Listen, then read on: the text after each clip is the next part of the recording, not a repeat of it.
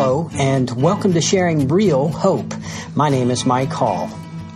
The one and only, true triune God, Father, Son, and Holy Spirit, graciously speaks to his highest creation, and that would be us humans. Think about that for a moment. Aren't you glad that God has chosen not to remain silent, not to remain aloof, not to remain isolated from us, but rather he has chosen to speak to us. Hebrews chapter 1, verse 1, and on through into verse 3 talks about the fact that God, in different times and, and, and errors, has spoken, and He has spoken in many different ways. As a matter of fact, let me just read that to you. God, after He spoke long ago to the fathers in the prophets in many portions and in many ways, in these last days has spoken to us in his Son, whom he appointed heir of all things, through whom also he made the world. And he, that would be Jesus, is the radiance of his, the Father's glory, and he is the exact representation of the Father's nature, and Jesus upholds all things by the word of his power. When he had made purification of sins, that was when he died on the cross, he sat down at the right hand of the majesty on high.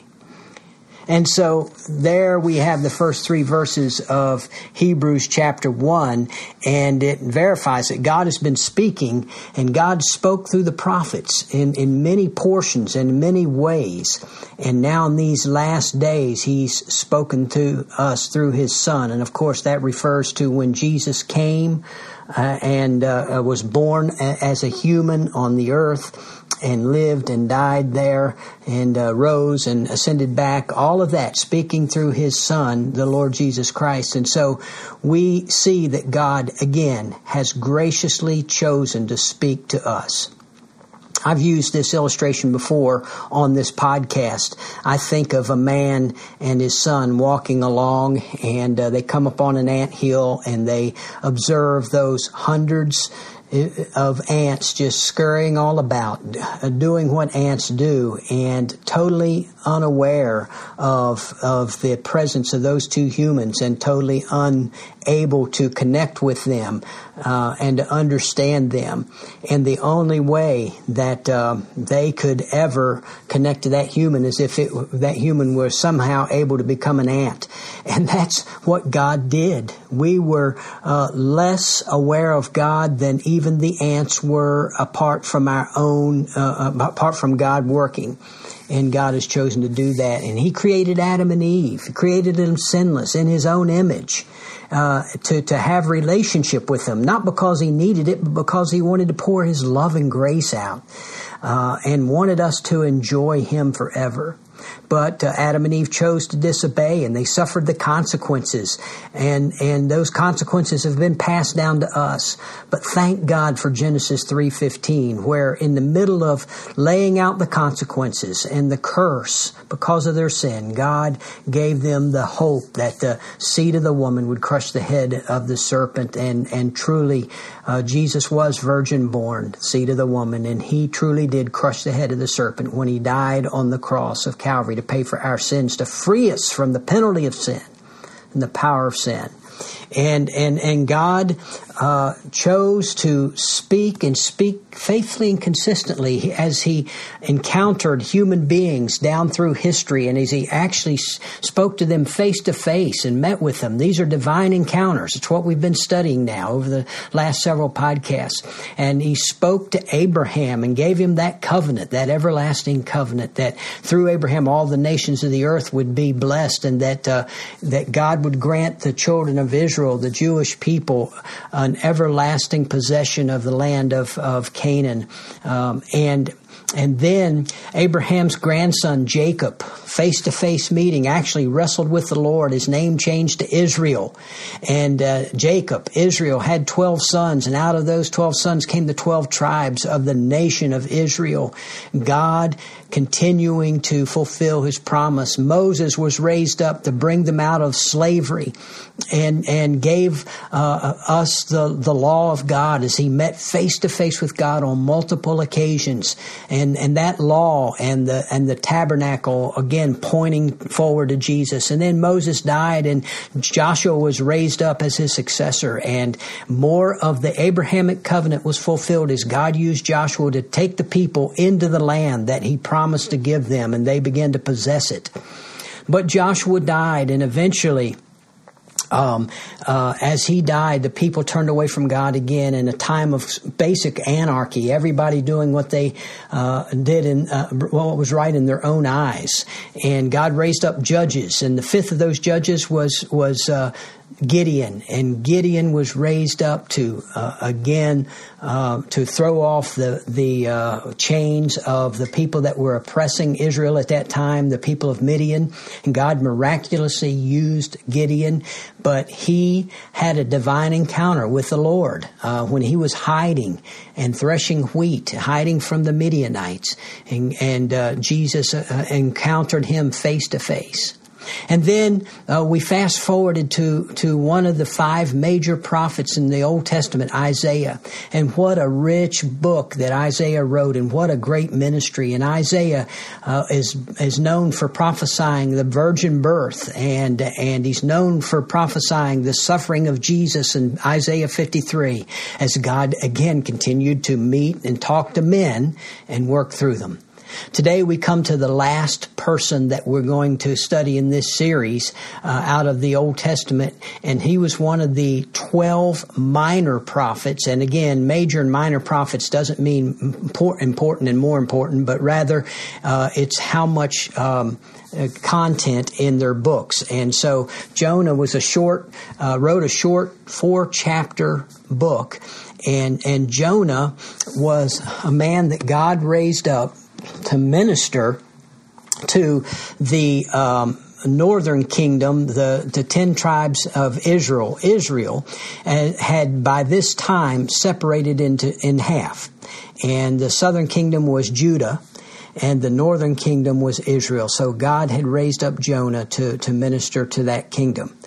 And Jonah ministered to the to the northern kingdom during the reign. For those of you that know a little bit about history and even biblical history, during the reign of Jeroboam second, and that was in the uh, first half of the eighth century, from 794 to 753 BC. So that kind of puts it in in, context. And furthermore, uh, Jonah followed the time of Elisha and Elisha is the one who followed Elijah, if you remember that. And there is an unverified, and I want to emphasize unverified, uh, Jewish tradition that said that Jonah was actually the son of the widow of Zarephath, whom Elijah raised from the dead. So wouldn't that be something if that that is true? It is an unverified Jewish tradition. So we kind of get the uh, the context of when Jonah was alive, when Jonah ministered, and where he ministered. now, Jonah, along with all these others that we've studied, Jonah actually heard directly from God uh, he had uh, several divine encounters. The way I know that is from reading the Word of God. And we read in Jonah chapter 1, verse 1, it says this, the very first words of the, of the, of the book of Jonah. Here they are. The word of the Lord came to Jonah, the son of Amittai, saying, Arise, go to Nineveh, the great city, and cry against it, for their wickedness has come up before me. So the word of the Lord came to Jonah. That's Jonah chapter 1, verse 1. Jonah chapter 3, verse 1, here it is. Now the word of the Lord came to Jonah the second time, saying, Arise, go to Nineveh, the great city, and proclaim to it the proclamation which I'm going to tell you. and then in Jonah chapter 4, verse 4, we hear these words The Lord said, Do you have good reason to be angry? Jonah chapter 4 verse 9. The Lord said to Jonah, do you have good reason to be angry about the plant?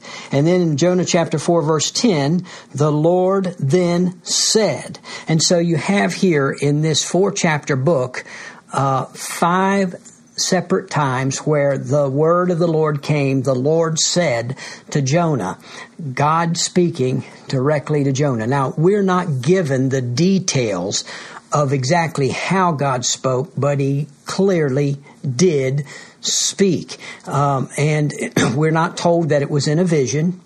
Uh, and and uh, we're not told that it was a, a silent voice in his mind. It, it appeared to be an actual uh, verbal conversation uh, and and during that time, God was speaking to this prophet, as Hebrews chapter one said, in various times, in many portions, in many ways. God spoke to the to, to and through the prophets, and He was speaking uh, to us. Now, you know possibly the story of Jonah. Jonah was uh, initially rebellious. When God said, Go down to Nineveh, now Nineveh was a city that uh, uh, they were Gentiles. They were not Jewish. Jonah was Jewish.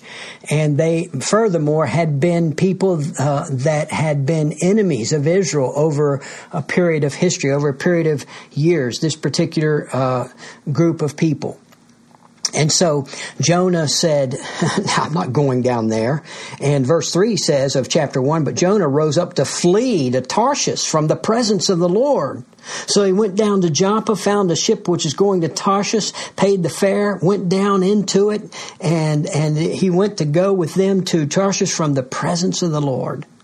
And so uh, Jonah was rebellious, and and God uh, sent a great wind and put that ship in peril.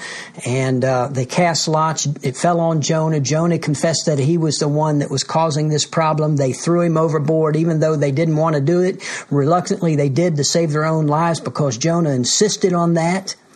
God prepared a great fish, swallowed Jonah. He was there for three days and three nights in that, and uh, and you know the rest of the story. Uh, God caused the fish to vomit him out after he repented, and God spoke to him again and said, "Now you go, go to go to Nineveh," and he did. Now he's not re- rebellious; he's just reluctant. He goes down and he goes and preaches to that city reluctantly, and uh, they repent, and then he gets angry He's angry. And we see the reason why he was trying to run to begin with, and the reason why he was angry is because he said in verse 3 uh, uh of, of um, of chapter, uh, I'm sorry, verse 2 of chapter 4, he says, uh, I knew that they were going to uh, repent. I knew that you, God, are a gracious and compassionate God, slow to anger and abundant in loving kindness, and one who relents concerning calamity. In other words, you were going to destroy these people. You're angry, but they repented,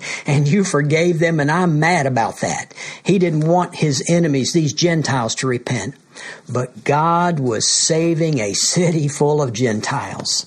God is, was saving a city full of Gentiles. This is continued evidence of his covenant keeping, that he was keeping his covenant that he made with Abraham. And I want you to know that, un, that till this very day, God is still keeping that Abrahamic covenant. He, in, in Abraham, he's blessing all the nations of the earth through Jesus Christ, the seed of Abraham and and I am a recipient of that. Well, it's been good looking uh, at all of these different men that God spoke to directly, these divine encounters. We have one more podcast in this series. I hope that you'll plan to tune in as we talk about how God wants to encounter you. Until next time, God bless. Thank you for listening to this edition of Sharing Real Hope. We hope that you were encouraged in your walk with Christ by what you heard. Please take a moment to email us with your questions, prayer requests, and comments. Our email address is sharingrealhope at gmail.com. Again, that's sharingrealhope at gmail.com. Or you can visit our website at sharingrealhope.org. Until next time, keep living in and sharing real hope.